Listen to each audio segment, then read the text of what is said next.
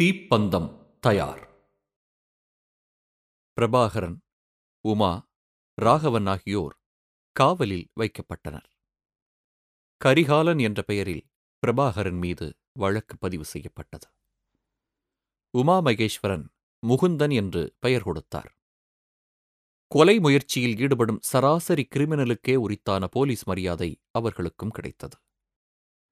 பிரபாகரனும் ராகவனும் தாங்கள் ஈழத் தமிழர்கள் என்று ஒப்புக்கொண்டார்களே ஒழிய புலிகள் என்று கூறவில்லை. ஆனால் காயம்பட்ட கண்ணன் எல்லா உண்மைகளையும் புட்டு வைத்த பிறகுதான் போலீசுக்கு உண்மை புரிந்தது. தாங்கள் பிடித்திருப்பது புலி என்பது தெரிந்தது. அதன் பிறகு போலீஸ் நிஜமாகவே மரியாதையோடு நடந்து கொண்டது. பிரபாகரனின் வாழ்வில் அவரை கைது செய்த ஒரே போலீஸ் அதிகாரி என்ற பெயர் தனக்கு கிடைக்கப் போவது பாண்டிபஜார் இன்ஸ்பெக்டர் நந்தகுமாருக்கு அப்போது தெரிந்திருக்காது. இலங்கை அரசாங்கம் மகிழ்ச்சியில் துள்ளி குதித்தது. பிரபாகரனை பிடித்த தமிழக போலீசாருக்கு 10 லட்சம் இலங்கை ரூபாய் பரிசு என ஜெயவர்த்தனே நிர்வாகம் அறிவித்தது. இதோ குற்றப்பட்டியல்: பிரபாகரன் 18 கொலை மற்றும் 2 வங்கிக் கொள்ளை, உமா 9 கொலை மற்றும் 1 வங்கிக் கொள்ளை. அவர்கள் இருவரையும் கொண்டு செல்ல ருத்ர ராஜசிங்கம் என்ற காவல் அதிகாரி இந்தியாவுக்கு விரைந்தார். சென்னையில் கைது செய்யப்பட்ட பிரபாகரனையும் உமாவையும் இலங்கைக்கு கொண்டு செல்ல இலங்கை போலீஸ் விரைந்தாலும் அவர்களை நாடு கடத்தாமல் தடுப்பதற்காக தந்தை செல்வாவின் மகனும் வழக்கறிஞருமான சந்திரஹாசன் சென்னையை அடைந்தார். தன் மகன் சிங்கள அரசாங்கத்தின் கையில் அகப்படக்கூடாது என்று திருவேங்கிடம் வேலுப்பிள்ளை மன்றாடி கேட்டுக்கொண்டதற்கு இணங்க சந்திரஹாசன் இந்த பயணத்தை மேற்கொண்டார். திராவிட முன்னேற்றக் கழகத் தலைவர் கருணாநிதியையும் சந்தித்தார். ஆனால் துரதிருஷ்டவசமாக கருணாநிதி அப்போது ஆட்சிப் பீடத்தில் இருக்கவில்லை. இருந்தாலும் இந்திரா காந்தியோடு வைத்திருந்த கூட்டணி தொடர்ந்த காரணத்தினால் டெல்லி மேலிடத்தில் பேசுவதாக அவர் உறுதி கூறினார். தமிழக முதலமைச்சர் எம்ஜி ராமச்சந்திரனுக்கு 2 போராளிகளின் கைது பற்றிய விவரம் உடனடியாக தெரிவிக்கப்பட்டது.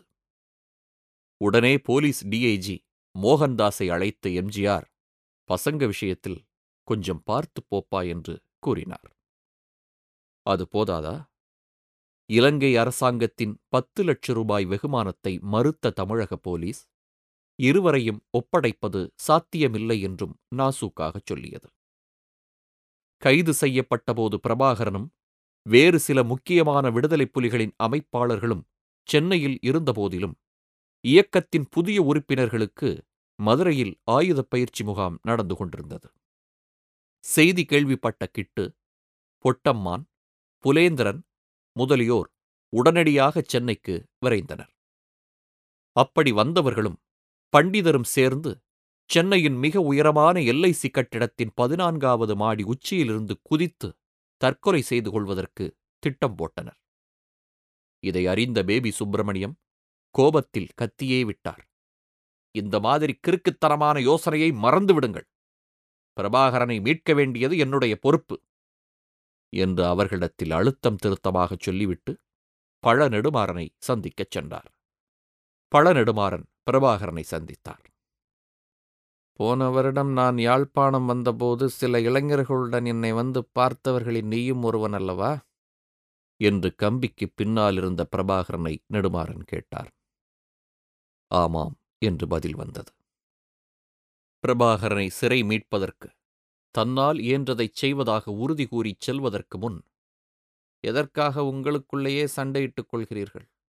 ஒற்றுமையாக இருக்க முடியாதா? உங்கள் சண்டை உங்களுக்கு ஆதரவு திரட்டுபவர்களுக்கு தர்ம சங்கடத்தை கொடுக்கிறது என்று கண்டிக்கவும் தவறவில்லை. சென்னையில் அனைத்து கட்சி கூட்டத்திற்கு நெடுமாறன் ஏற்பாடு செய்தார். கைதான போராளிகளை நாடு கடத்தக்கூடாது என்று அந்த கூட்டத்தில் தீர்மானம் நிறைவேற்றப்பட்டது. ஜெயவர்த்தனே மீது இந்திரா காந்திக்கு ஏற்கனவே ஒரு சந்தேகம். சுதந்திரம் பெற்றபோது அணிசேரா கொள்கையை கடைப்பிடித்த இந்தியா 1970-80களில் அமெரிக்க மற்றும் சோவியத் வல்லரசுகளுக்கு இடையே பனிப்போர் நடந்த காலகட்டத்தில் சோவியத் பக்கம் சாய்ந்திருந்தது. சிறிமாவோ ஆட்சியில் இலங்கையும் கூட அப்படித்தான் இருந்தது. ஆனால் ஜெயவர்த்தனே பகிரங்கமாக அமெரிக்க முகாமில் கால் பதித்தார். இஸ்ரேல், பாகிஸ்தான், அமெரிக்கா என்ற மிகப்பெரிய வலை இந்தியாவின் தெற்கு பக்கம் உருவாவதை இந்திரா கவனிக்க தவறவில்லை. சீனப் போரின் போதும் 1965 பாகிஸ்தான் போரின் போதும் இந்திய இராணுவத்திற்கு போதுமான அளவு ஒற்றறியும் திறன் இருந்திருக்கவில்லை. அதை ஈடு செய்வதற்காக இந்திரா காந்தி 1968 ரா உளவு நிறுவனத்தை உருவாக்கினார். ரா என்றால் ரிசர்ச் அனாலிசிஸ் விங் என்று பொருள். அண்டை நாடுகளை உன்னிப்பாக கவனித்து அவை இந்தியாவின் பிராந்திய நலனுக்கு எதிரான காரியத்தில் ஈடுபடாமல் இருப்பதை உறுதி செய்வதே இந்த அமைப்பின் முக்கிய நோக்கமாகும். ரா பிரதிநிதிகளை ஜெயவர்த்தனேவின் அமெரிக்க சார்பு நடவடிக்கை பிஸியாக்கியது. ஆகஸ்ட் 6 சென்னை மாஜிஸ்ட்ரேட் பிரபாகரனையும் உமாவையும் நிபந்தனை ஜாமீனில் விடுவித்தார். அவர்கள் இருவரும் தமிழ்நாட்டின் வெவ்வேறு ஊர்களில் தங்க வேண்டும் என்பதும் கோர்ட் உத்தரவு. பிரபாகரன் மதுரையில் உள்ள நெடுமாறன் வீட்டிலும் உமா சென்னையில் பெருஞ்சித்திரனார் வீட்டிலும் தங்க தீர்மானித்தனர். நெடுமாறனோடு சுமார் 7 மாத காலம் வசித்த பிரபாகரன் கிட்டத்தட்ட அவர்களது குடும்பத்தில் ஒருவராகவே மாறியிருந்தார். நெடுமாறன் குழந்தைகளோடு கேரம் விளையாடுவதும் தூங்குவதற்கு முன்னர் அவர்களுக்கு கதை சொல்வதும் வழக்கமாக இருந்தது. மதுரையில் நெடுமாறனின் அரசியல் செல்வாக்கு பிரபாகரனுக்கு பெரும் பக்கபலமாக இருந்தது. அவரது நடவடிக்கைகளை போலீஸ் அவ்வளவாக கவனிக்கவில்லை. அதனால் மதுரையில் சுதந்திரமாக உலவ முடிந்தது.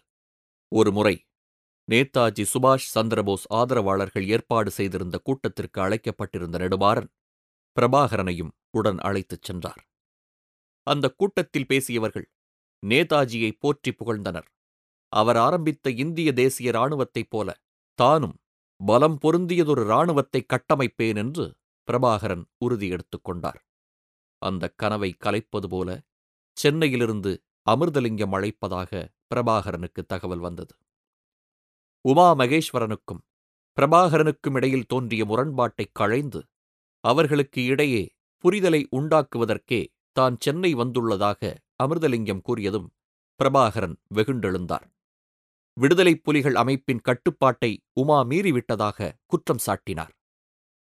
ஆனால் அவர் இப்போது இயக்கத்தில் இல்லையே என்று அமிர்தலிங்கம் திரும்ப கேட்டதற்கு இயக்கத்தை விட்டு வெளியேறுகிற எவரும் வேறு இயக்கங்களில் இணைவதோ அல்லது புதிய இயக்கம் தோற்றுவிப்பதோ கூடாதென்பதும் இயக்கத்தின் கட்டுப்பாடுதான் என்று பிரபாகரன் வாதிட்டார். விடாப்பிடியாக நின்ற பிரபாகரனை எப்படி சமாதானப்படுத்துவது என்று திகைத்த அமிர்தலிங்கத்திற்கு பெருஞ்சித்திரனாரின் வாதம் துணையாக வந்தது. மணியம்மை திருமண விவகாரத்தில் தந்தை பெரியாரிடமிருந்து விலகி வந்து அறிஞர் அண்ணா திராவிட முன்னேற்றக் கழகம் கண்டபோது திராவிடக் கழகமும் திராவிட முன்னேற்றக் கழகமும் இரட்டைக்குழல் துப்பாக்கியைப் போல செயல்படும் என்று குறிப்பிட்டதை சுட்டிக்காட்டி நீங்களும் அதே போல இயங்கலாம் என்று யோசனை கூறினார். ஐயா சொல்வதைப் போல செய்யுங்கள் என்று அமிர்தலிங்கமும் அதே கருத்தை வலியுறுத்தினார். பிரபாகரனின் விடுதலை புலிகள் அமைப்பும் உமா மகேஸ்வரனின் பிளாட் இயக்கமும் ஒருவர் மற்றவரது பாதையில் குறுக்கிடுவது இல்லை என்று ஒப்புக்கொண்டார்கள். உமாவை கொல்ல முயற்சிக்க மாட்டேன் என்று பிரபாகரனும் விடுதலை புலிகள் அமைப்பிற்கு உரிமை கோரமாட்டேன் என்று உமாவும் உறுதி கூறினர். மாவட்ட அபிவிருத்தி சபை தேர்தல் அறிவிக்கப்பட்டிருந்தது. யாழ்ப்பாண மாவட்டத்தில் எப்படியாவது ஓரிரு இடத்தையாவது வென்றாக வேண்டும் என்று கருதிய ஜெயவர்த்தனே சிங்களப் பேரினவாதத்தின் ஏகபோக பிரதிநிதியாகத் திகழும் 2 அமைச்சர்களை யாழ் நகருக்கு அனுப்பி வைத்தார். அதில் முதலாவதாக வந்தவர் சிரில் மேத்யூ. அதன் பிறகு காமினி திசநாயகேவை ஜெயவர்த்தனா அனுப்பினார். 1981 மே 31 தேர்தல் பொதுக்கூட்டத்தில் ஏற்பட்ட கலவரத்தைத் தொடர்ந்து சிங்கள அமைச்சர்களின் மேற்பார்வையில் மிகக் கோரமான வரலாற்று அவலம் நடந்தது. போலீசார் கோவில்களுக்கும் சம்பவம் நடந்த இடத்திற்கும் அருகிலிருந்த வீடுகளுக்கும் மோட்டார் வாகனங்களுக்கும் தீ வைத்தனர். அதன் பிறகு யாழ்ப்பாண மார்க்கெட்டிற்கு போனவர்கள் அங்கிருந்த கடைகளையும் கொளுத்தினர். அன்று நள்ளிரவு தமிழர் விடுதலைக் கூட்டணியின் இளம் தலைவரும் யாழ்ப்பாண எம்பியுமான வெற்றிவேல் யோகேஸ்வரன் வீட்டிற்கு முன் கூடிய போலீசார் அவரது ஜீப்பையும் வீட்டையும் கொளுத்தினர். உள்ளே இருந்து கட்டியிருந்த லுங்கியோடு யோகேஸ்வரனும் பாவாடையோடு அவரது மனைவியும் பின்புறச் சுவர் வழியாக எகிரி குதித்து அதிர்ஷ்டவசமாக உயிர் பிழைத்தனர். போலீஸ் யோகேஸ்வரன் வீட்டை தீக்கிரையாக்கிவிட்டு தமிழர் விடுதலைக் கூட்டணி அலுவலகத்திற்கும் தீ வைத்தனர். புகையும் கரியுமாக காட்சியளித்த யாழ் நகரமே பற்றி எரிந்தது. தீயை அணைப்பதற்குச் சென்ற சிலரையும் போலீஸ் விரட்டி அடித்தது. கடைகளையும் வீடுகளையும் கோவில்களையும் எரித்து அழித்தது போதாதென்று சிங்கள இனமே வெட்கித் தலைகுனியும் இன்னொரு வரலாற்று பிழையையும் அதற்கு அடுத்த நாள் இரவு சிரில் மேத்யூ மற்றும் காமினி திசநாயகா உதவியோடும் ஆசீர்வாதத்தோடும் சிங்கள போலீஸ் செய்தது. ஆசியாவிலேயே மிகச்சிறந்த நூலகங்களில் ஒன்றான யாழ் நூலகம் 1981 ஜூன் 1 தீக்கிரையாக்கப்பட்டது. தமிழர்களின் பண்பாட்டை பிரதிபலிக்கும் பல அரிய நூல்களையும் தொகுப்புகளையும் உள்ளடக்கிய 97,000 புத்தகங்களும் பல இதழ்களும் சுவடிகளும் எரிந்து சாம்பலாயின. இதில் ஏறத்தாழ 1000 பதிவுகள் கையால் எழுதப்பட்டவை. தெற்காசிய வரலாற்றில் நடந்தேறிய மிக மோசமான கலாச்சார அழிப்புகளில் மிக முக்கியமான இடம் ஜெயவர்த்தனே ஆட்சியில் நடந்த நூலக எரிப்புக்கு உண்டு. 12ஆம் நூற்றாண்டில் அந்நிய படையெடுப்பின் போது எரிக்கப்பட்ட நாலந்தா பல்கலைக்கழகம் 1619 வருடம் தமிழகத்தில் போர்ச்சுகீசியரால் எரிக்கப்பட்ட சரஸ்வதி மகால் ஆகியவற்றின் போது சாம்பலான கலாச்சார வரலாற்று பதிவுகளுக்கு இணையான சான்றுகளை சிங்கள இனவாதிகளின் காட்டுமிராண்டித்தனமான செயல் ஒழித்தது. 2ஆம் உலகப்போர் உச்சத்தில் இருந்தபோது பிரிட்டன் மீது ஜெர்மன் விமானங்கள் சரமாரியாக குண்டுமழை பொழிந்தன. இருப்பினும் கேம்பிரிட்ஜ் மற்றும் ஆக்ஸ்போர்டு பல்கலைக்கழகத்தை மட்டும் சேதப்படுத்த வேண்டாமென இனவெறி பிடித்தவராக உலகமே காரித்துப்பும் ஹிட்லர் தன் படையினருக்குச் சொல்லியிருந்தார். அப்படி இருக்கும்போது சிரில் மேத்யூவும் காமினி திசநாயகேவும் தம் படையினரை ஏவிவிட்டது. இந்த சம்பவம் நடந்த 10 நாட்களுக்குப் பிறகு அமிர்தலிங்கம் நாடாளுமன்றத்தில் முழங்கியது போல 2000 ஆண்டுகளுக்கு முன்னர் வாழ்ந்த ஆதிவாசிகளே கூச்சப்படும் அளவிற்கு கேவலமானது. 20ஆம் நூற்றாண்டின் மிகக் கேவலமான கலாச்சார அழிப்புகளில் ஒன்றாக மேற்குலகில் பேசப்படுவது 1933 ஆண்டு ஹிட்லர் நிர்வாகம் நிகழ்த்திய நூல் எரிப்பு வைபவமாகும். அப்போது கூட வெறும் 20,000 நூல்களே எரிக்கப்பட்டன. ஆனால் சிங்கள இனவாதிகள் ஹிட்லர் அழித்ததைக் காட்டிலும் 5 மடங்கு அதிக நூல்களை எரித்தனர். இதில் குறிப்பிட்டுச் சொல்ல வேண்டியது 1981 ஜூன் முதல் நாள் யாழ் நூலகத்தை எரித்தது தற்செயலாக நடந்த விபத்து அல்ல, அது திட்டமிட்டு செய்யப்பட்ட பாதகம் என்பதேயாகும். ஏனென்றால் சிங்களரின் நூல் எரிப்பு அந்த ஒரு ராத்திரி மட்டும் நிகழ்ந்த ஒற்றைச் சம்பவம் அல்ல. அன்றைய தினம் திருவள்ளுவர், ஔவையார், சைவ சித்தாந்தத்தின் மறுமலர்ச்சிக்கு வித்திட்ட ஆறுமுக நாவலர் ஆகியோரது சிலைகள் சிரச்சேதம் செய்யப்பட்டன. 1984 வருடம் பருத்தித்துறை ஹாட்லி பல்கலைக்கழகத்தின் 6690 புத்தகங்கள் இராணுவத்தினரால் எரிக்கப்பட்டன. அந்த வருடம் வல்வெட்டித்துறை நூலகமும் தீக்கிரையாக்கப்பட்டது. நூலகம் கல்வி நிறுவனங்களில் உள்ளதை மட்டுமல்லாது தனிநபர் சேகரிப்புகளையும் அவர்கள் விட்டு வைக்கவில்லை. 1977 ஈழவேந்தனின் பிரத்யேகமான நூல் சேகரிப்பும் 1983 சிவசிதம்பரத்தின் புத்தக குவியலும் சிங்கள வெறிக்கு இரையானது. இவர்களாவது செல்வாக்குமிக்க அரசியல் தலைவர்கள். ஆனால் அப்பாவி தமிழ் அறிஞர்களும் சேகரிப்புகளும் அழிப்புக்கு ஆளாயின. 1974 வருடம் உலகத் தமிழ் ஆராய்ச்சி மாநாட்டில் உயிர்கள் பலியான சமயத்தில் ஏற்பட்டதைக் காட்டிலும் ஆழமான காயத்தை தமிழ் மக்களுக்கு ஏற்படுத்திய கோரச் சம்பவமாக இது அமைந்தது. நூலகம் எரிந்து சாம்பலாவதை இயலாமையோடும் வேதனையோடும் கொப்பளிக்கும் கோபத்தோடும் பல தமிழர்கள் பார்த்தபடியே நின்றனர். அவர்களில் வேலுப்பிள்ளை பிரபாகரனும் ஒருவர்.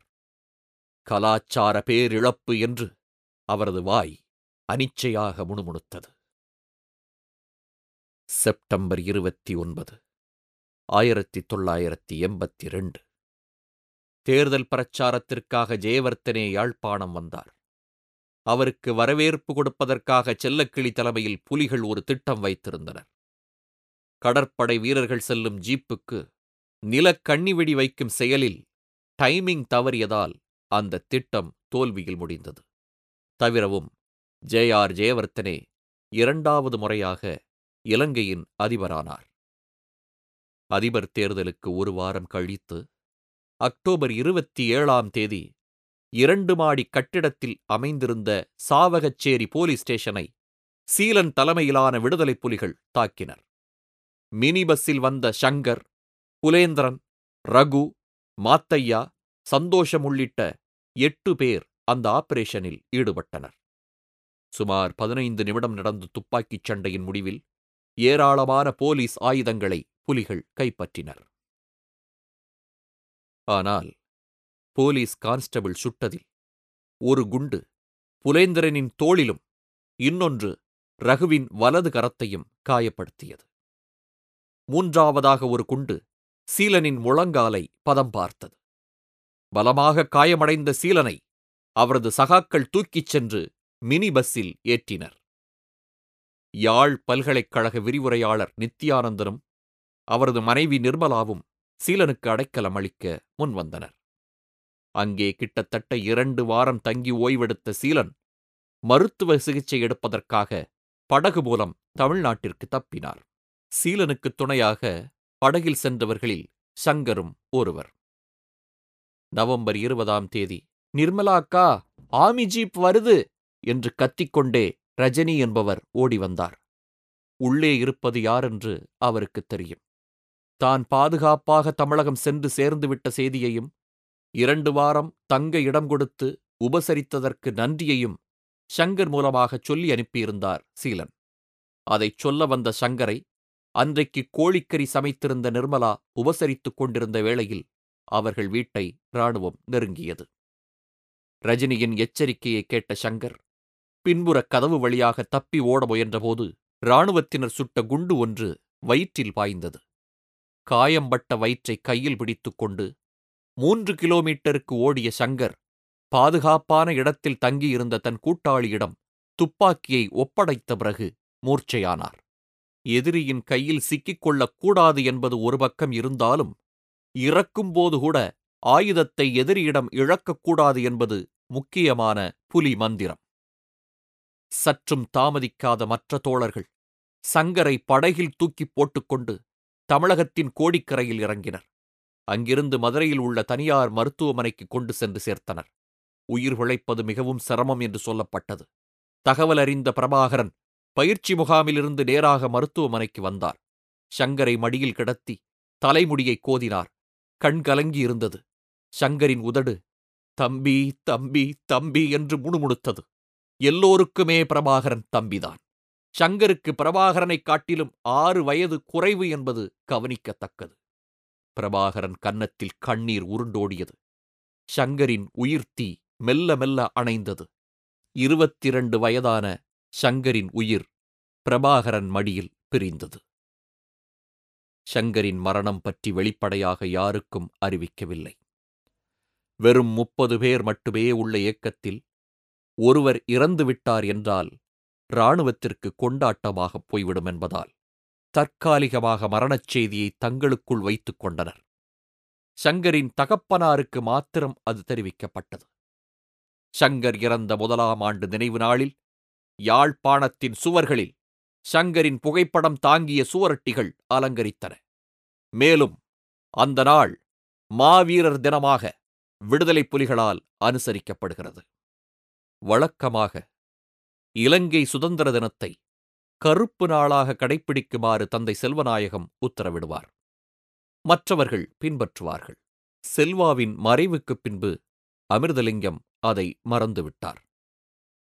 1983 ஃபெப்ரவரி 4 இளைஞர்களும் பள்ளி மாணவர்களும் முன்வந்து யாழ்ப்பாணம் அரசு செயலகத்தின் முன் மறியலில் ஈடுபட்டனர்.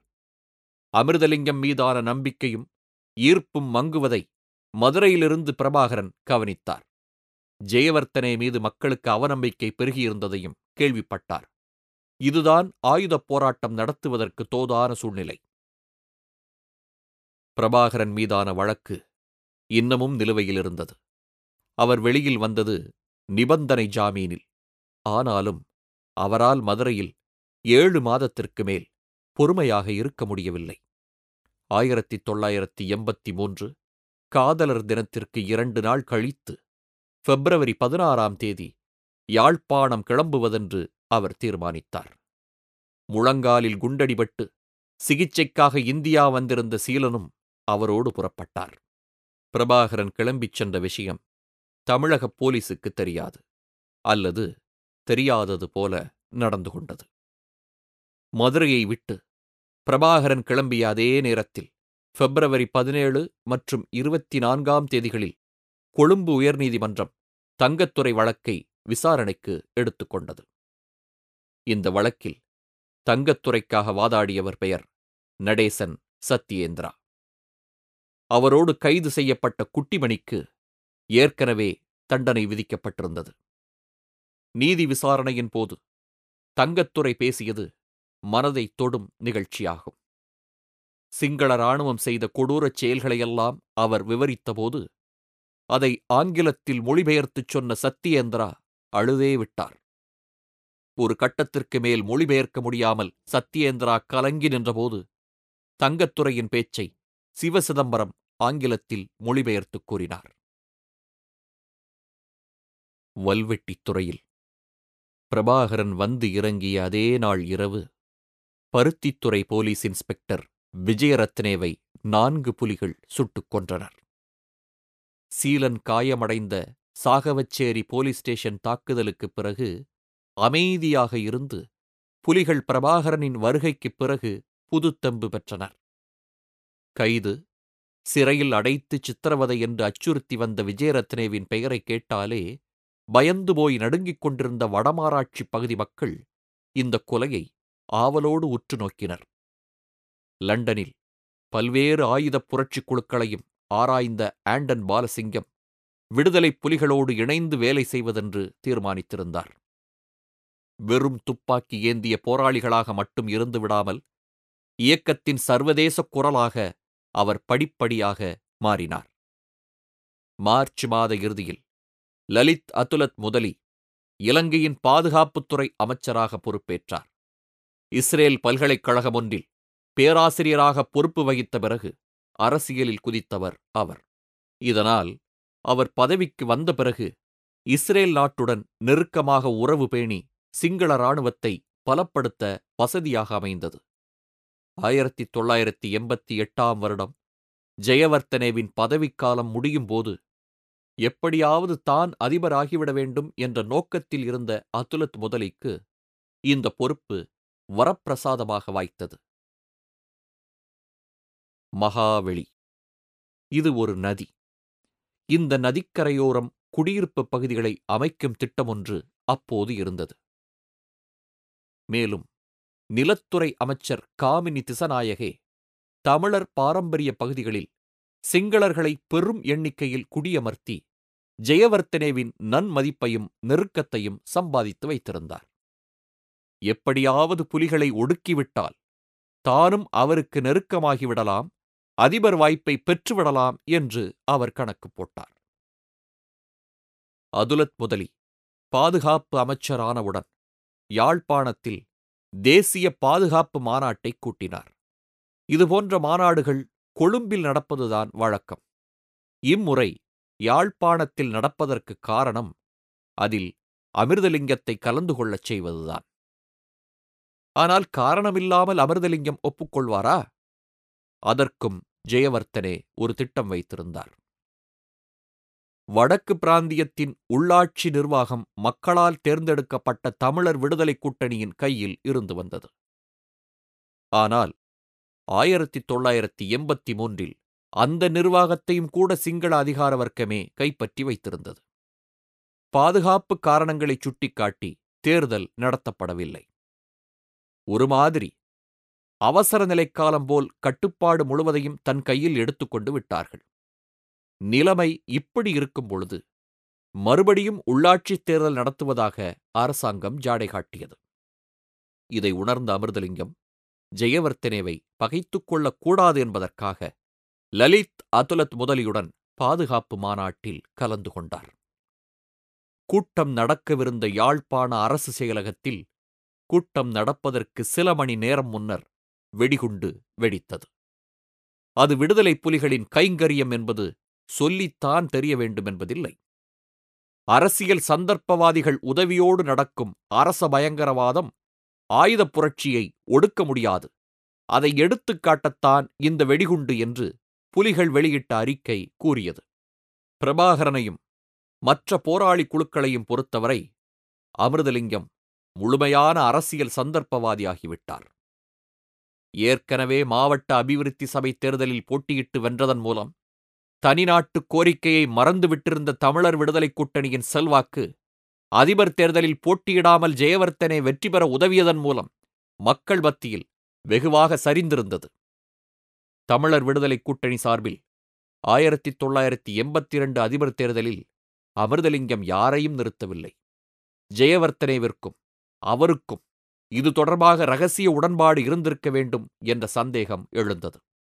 இந்த பின்னணியில் மே 18 நடக்கவிருந்த உள்ளாட்சித் தேர்தலில் போட்டியிடுவதென்று அமிர்தலிங்கம் தலைமையில் கூடிய கட்சி முடிவெடுத்தது. தேர்தலை புறக்கணிக்குமாறு போராளி குழுக்கள், குறிப்பாக பிரபாகரனின் விடுதலைப் புலிகள் விடுத்த அழைப்பை மக்கள் நம் பக்கம் என்று கட்சி கூட்டத்தில் கூறிய அமிர்தலிங்கம் ஏற்கவில்லை. நீங்கள் தேர்தலில் நின்றால் சிங்களவர்கள் தாங்கள் தமிழர்களுக்கு நல்லாட்சி வழங்குவதாக சர்வதேச சமுதாயத்திடம் படம் காட்டி நிதியுதவி பெற்று அந்த உதவியை வைத்தே இராணுவத்தை பலப்படுத்தி நம்மை அழிப்பார்கள் என்று போராளிகள் சொன்னதையும் அவர் கேட்பதாக இல்லை. புலிகளின் மிரட்டலுக்கு பயந்த பல வேட்பாளர்கள் தங்கள் வேட்பு மனுவை விலக்கிக் கொண்டனர். அதோடு மட்டுமல்லாமல் இன்னாராகிய நான் தேர்தலில் இருந்து விலகிக் கொள்கிறேன் என்று ஈழநாடு பத்திரிகையில் விளம்பரமும் கொடுத்தனர். கடைசியில் மிஞ்சியது ஐக்கிய தேசிய கட்சி மற்றும் தமிழர் விடுதலைக் கூட்டணி வேட்பாளர்கள் மட்டுமே. ஐக்கிய தேசிய கட்சியின் 2 வேட்பாளர்கள் விடுதலைப் புலிகளால் கொல்லப்பட்டனர். தேர்தலில் நிற்கக்கூடாது என்ற LTTE தடையை மீறியதற்காக இவருக்கு மரண தண்டனை அளிக்கப்படுகிறது என்ற துண்டுச்சீட்டும் கொலை நடந்த இடத்தில் கிடைத்தது.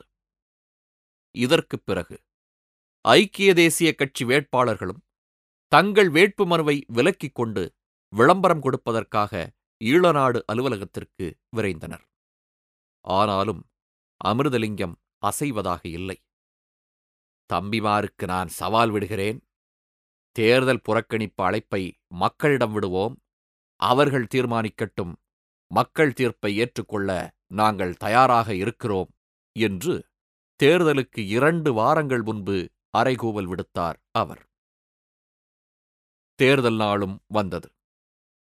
விடுதலைப் புலிகள் விடுத்திருந்த அழைப்பினால் ஏற்பட்டிருந்த அச்சம் ஒரு பக்கம், இத்தனை காலமும் இவர்கள் என்ன சாதித்தார்கள் என்று அரசியல்வாதிகள் மேல் ஏற்பட்டிருந்த விரக்தி ஒரு பக்கம், வல்வெட்டித் துறையில் 2% வாக்குகள் மட்டுமே பதிவாயின.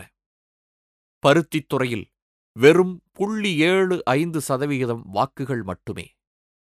மற்ற பகுதிகளில் 95% மக்கள் ஓட்டு போடவில்லை.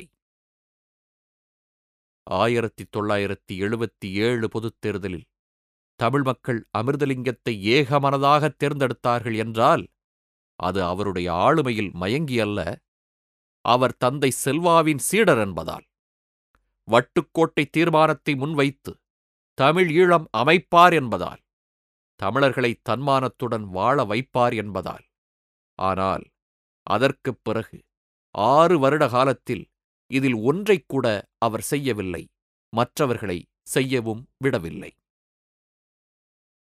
ஜூலை 6 அதிகாலை 2:30 காங்கேசன் துறை சிமெண்ட் ஆலை முன்பு 2 இராணுவ ஜீப்புகள் வந்து நின்றன. அந்த ஜீப்பின் முன் இருக்கையில் இருந்து இறங்கிய அதிகாரியை பார்த்து ஆலைக்கு காவல் நின்ற வீரர்கள் சல்யூட் அடித்தனர். சிமெண்ட் ஆலையை விடுதலைப் புலிகள் தாக்குவதாக தகவல் வந்திருக்கிறது, அதனால் கூடுதல் பாதுகாப்பு அளிப்பதற்காக நாங்கள் வந்துள்ளோம், யார் வந்தாலும் ஆலைக்குள் அனுமதிக்க வேண்டாம், இங்கேயே நிறுத்தி வையுங்கள், நாங்கள் திரும்ப வந்து பெற்றுக்கொள்கிறோம் என்று சிங்களத்தில் உத்தரவிட்ட அந்த அதிகாரியின் ஜீப் நேராக உள்ளே சென்றது. அந்த அதிகாரியின் பெயர் சீலன் என்கின்ற சார்ல்ஸ் ஆண்டனி என்கிற பிரபாகரனின் வலதுகரம். வெடிமருந்தை மின்சாரம் பாய்ச்சி அதன் மூலம் வெடிக்கச் செய்யும் எக்ஸ்ப்ளோடர் உள்ள அறைக்குத்தான் சீலன் நேராகச் சென்றார். ஆலையின் தொழிலாளர்களிடமே ஸ்டோர் ரூமின் சாவியை வாங்கி அங்கிருந்த 5 எக்ஸ்ப்ளோடர்களையும் எடுத்து ஜீப்பில் போட்டுக்கொண்டு கிளம்பினார்கள். போகும்போது வாசலில் காவலுக்கு நின்றவர்களிடம் ஒத்துழைப்புக்கு நன்றி என்று சொல்ல தவறவில்லை. 5 எக்ஸ்ப்ளோடர்கள், அதுவும் அரசுக்குச் சொந்தமான சிமெண்டாலையில் களவு போயுள்ளன. சிங்கள போலீசாலும் இராணுவத்தாலும் நம்ப முடியவில்லை. கொழும்பில் இருந்து யாழ்ப்பாணம் வரும் யாழ்தேவி ரயில் ரத்து செய்யப்பட்டது. பேருந்துகளும் நிறுத்தப்பட்டன. பருத்தித்துறையிலிருந்து கொழும்பு சென்ற பேருந்து ஒன்றை இராணுவத்தினர் தீ வைத்து கொளுத்தினார்கள். இந்நிலையில் இராணுவ அதிகாரி மேஜர் சரத் முனசிங்கேவிற்கு உளவாளிகள் மூலம் புலிகளின் மறைவிடம் பற்றிய தகவல் ஒன்று கிடைத்தது. மீசாலை பகுதியில் புலிகள் ரகசியமாக தங்கும் இடம் ஒன்று உள்ளதென்றும் அதற்கு பக்கத்தில் கழிப்பறை ஒன்று கட்டிக்கொண்டிருக்கிறார்கள் என்றும் அந்த தகவல் சொல்லியது. ஆனால் அந்த இடத்திற்கு இராணுவ வாகனத்தில் போகக்கூடாது என்று முடிவு செய்த முனசிங்கே சீலன் கடைப்பிடித்த அதே தந்திரத்தை கையாண்டார். ஜூலை 15 விடுதலை புலிகளைப் போல சீருடை அணிந்த 2 இராணுவ வீரர்கள் பயணிகள் மினிபஸ் ஒன்றை வழிமறித்து ஓட்டுநரையும் நடத்துனரையும் பிடித்துக்கொண்டு அந்த பஸ்ஸை இராணுவ முகாமுக்கு ஓட்டிச் சென்றனர். அங்கே ஓட்டுநரையும் நடத்துனரையும் அடைத்து வைத்தனர். அதன் பிறகு மேஜர் முனசிங்கே ஓட்டுநர் இருக்கையில் அமர அந்த மினிபஸ் கிளம்பியது. அவர்கள் மாலை 6 மணி வரைக்கும் சுற்றித் திரிந்தனர். ஒரு பலனும் இல்லாமல் திரும்பிச் செல்லும்போது சாலையில் 2 சைக்கிள் போவதையும் அதில் ஒரு சைக்கிள் கேரியரில் மட்டும் கூடுதல் பயணி இருப்பதையும் முனசிங்கே கவனித்தார். ஆனால் அவர்தான் சீலன் என்பது யாருக்கும் தெரியாது. சீலனின் கையில் சப்மெஷின்கன் துப்பாக்கி இருப்பதைக் கண்ட இராணுவ அதிகாரியால் தன் அதிர்ஷ்டத்தை நம்பவே முடியவில்லை. சைக்கிளுக்கு பக்கத்தில் மினிபஸ் பிரேக் போட்டு நின்றது. சைக்கிளை கீழே போட்ட அந்த 3 போராளிகளும் புதருக்குள் ஓடத் தொடங்கினார்கள். அதற்குள் இராணுவத்தினர் சுட்டனர். சுமார் 100 மீட்டர் ஓடுவதற்குள் ஆனந்தன் குண்டடிபட்டு கீழே விழுந்தார். இன்னொரு 100 மீட்டர் ஓடியதும் சீலன் கீழே விழுந்தார். சாவகச்சேரி காவல் நிலைய தாக்குதலின் போது குண்டு பாய்ந்ததில் அவருடைய முழங்கால் ஜவ்வு கிழிந்திருந்தது. தமிழ்நாடு போய் வைத்தியம் பார்த்தாலும் அது முழுமையாக குணமடைந்திருக்கவில்லை. இப்போது வேகமாக ஓடியதால் ஜவ்வு மறுபடியும் கிழிந்தது. ஓடுவதற்கு கால் ஒத்துழைக்க மறுத்தது. இருந்தாலும் எழுந்து ஓட முயற்சித்தார். இன்னும் கொஞ்ச தூரம்தான், ஓடிவிடலாம் என்று சொல்லிய அருணா அவரை இழுத்துக்கொண்டு ஓட முற்பட்டார். சீலனைப் போல அவரும் திருகோணமலையைச் சேர்ந்தவர். இருவரும் பாலிய சிநேகிதர்கள். இன்னும் சற்று தொலைவில் கிராமம், அதை அடைந்தால் போதும் என்று அருணா கெஞ்சி பார்த்தார். சீலனால் எழுந்திருக்க முடியவில்லை. இராணுவத்தினர் தரையில் தவழ்ந்தபடியே முன்னேறிக் கொண்டிருந்தனர். தன்னால் எப்படியும் தப்ப முடியாது என்ற முடிவுக்கு சீலன் வந்துவிட்டார். உயிரோடு சிக்கக்கூடாது என்பது ஒருபுறம் இருந்தாலும் தன் கையிலுள்ள ஆயுதத்தை பறிகொடுக்கக் கூடாது என்பதே அவரது முதன்மையான எண்ணமாக இருந்தது. தன்னை காப்பாற்றுவதற்காக அருணாவும் மாட்டிக்கொண்டால் சப்மெஷின் கன்னும் பறிபோகும் என்று அவருக்கு தெரியும்.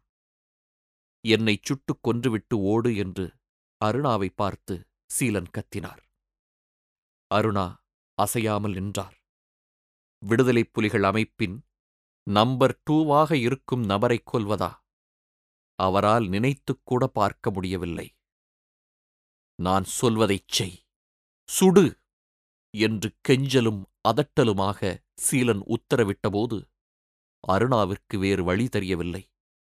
எதிரிகள் நெருங்கிக் கொண்டிருந்தனர். யோசிப்பதற்கு அவகாசமில்லை. அருணா செலுத்திய குண்டு சீலனின் தலையைத் துளைத்து மூளையை சிதறடித்தது. சீலனை அங்கேயே போட்டுவிட்டு சப்மெஷின் கன்னை தூக்கிக் கொண்டு ஓடிய அருணாவையும் ஒரு குண்டு தாக்கியது. கீழே விழுந்து மறுபடியும் எழுந்து ஒரு கையில் காயத்தையும் இன்னொரு கையில் துப்பாக்கியையும் பிடித்துக்கொண்டு ஓடிய அருணா வழியில் வந்த ஒரு காரை நிறுத்தி அதில் ஏறினார். ஈழத்திலிருக்கும் திருநெல்வேலியில் அந்தக் காரின் ஸ்டேரிங் வீல் முழுவதும் இரத்தம் படிந்திருந்ததை போலீசார் அடுத்த நாள் கண்டனர். ஒரு குறிப்பிட்ட கட்டத்திற்குப் பிறகு தானாகவே காரை ஓட்ட முடியாத அருணா அந்த வழியில் மோட்டார் பைக்கில் வந்த நபரின் உதவியோடு பிரபாகரன் இருந்த இடத்திற்கு வந்து சேர்ந்தார். செய்தி அறிந்த பிரபாகரன் அதிர்ச்சியின் உச்சத்திற்கு போனார். துணிச்சலான, விவேகமான, அர்ப்பணிப்பும் விசுவாசமும் நிறைந்த சீலனை பிரபாகரன் மிகவும் மதித்து நேசித்தார்.